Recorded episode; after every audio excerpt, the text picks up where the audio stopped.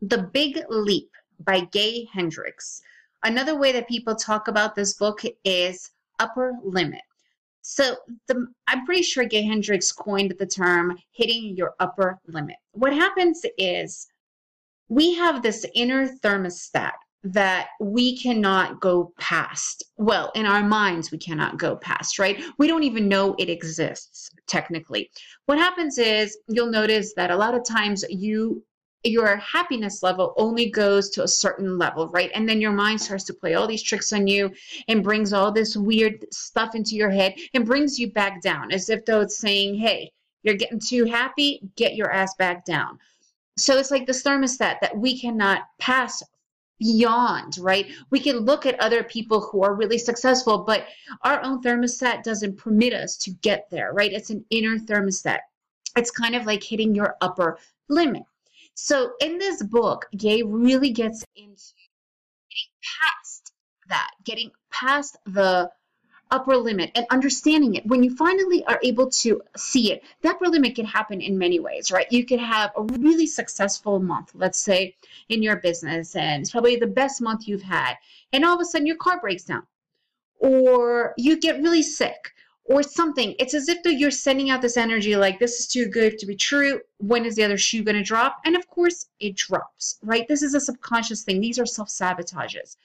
So this book allows you to spot it because 99% of the times we don't even know that we're self sabotaging ourselves. We don't even realize that we have hit our own upper limit that we have created in ourselves. And those upper limits can happen it could happen anyway, right? Maybe from youth when we were told, no, money isn't good, you can never make too much money, or work sucks, you have to struggle, you can't enjoy work.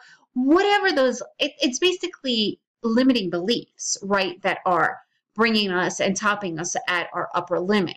So this book really helps you understand what your upper limit can be, spotting it, and getting past it there are quite a few different ways that he talks about, and you need to read the book. It's a very easy read.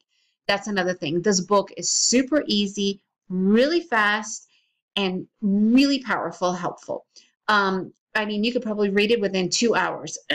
That's how easy of a read it is, but it's a super powerful book. I think I've read this book like three or four times, you know, just sitting down and before I knew it, I was reading the whole book. Sometimes you just read, I just want to review some things. And next thing I know, I'm almost done with the book. So it's really helped me. I mean, it will not, you know, be the end all of your self sabotages and upper limits, but it starts.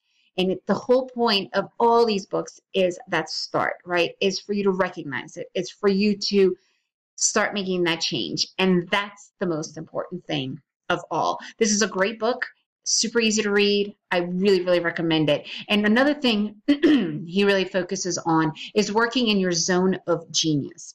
There could be things that you are good at, there could be things that you are great at. And then there are things that you are a genius at, not like, you know, Einstein genius, but this is like where you're most, where you flow the most, where it comes the easiest to you. So a lot of people get stuck in the good and the great.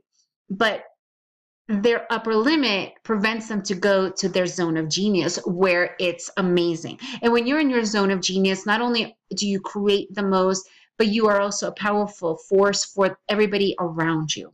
And that's the whole thing. When you are working in your flow, in your alignment, if you're really happy doing what you're doing in your zone of genius, it's contagious and everybody's inspired around you and they get to do that too.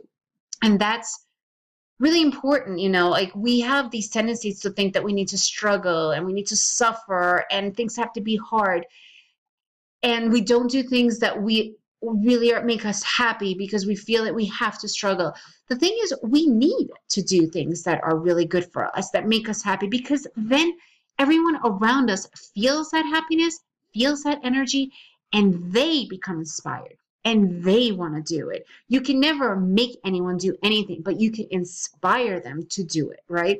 And when you're doing your thing and you're excited and you're happy and you're in your zone of genius and you're passing your upper limits, people around you start to push themselves a little bit further and a little bit further because of your energy and what you're saying and how you are living.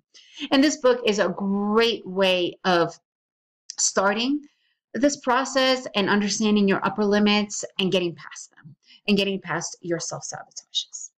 I'm Marina, the Trader Chick Villatoro, and subscribe to my channel now. And also leave me a comment. Let me know have you read this book? Have you read any other books that are really, really powerful that have changed your life? It could be one tiny little book, or it could be one tiny little thing in a book that can make all the difference. I'd love to hear it, so leave me a comment below and subscribe to my channel and talk to you soon.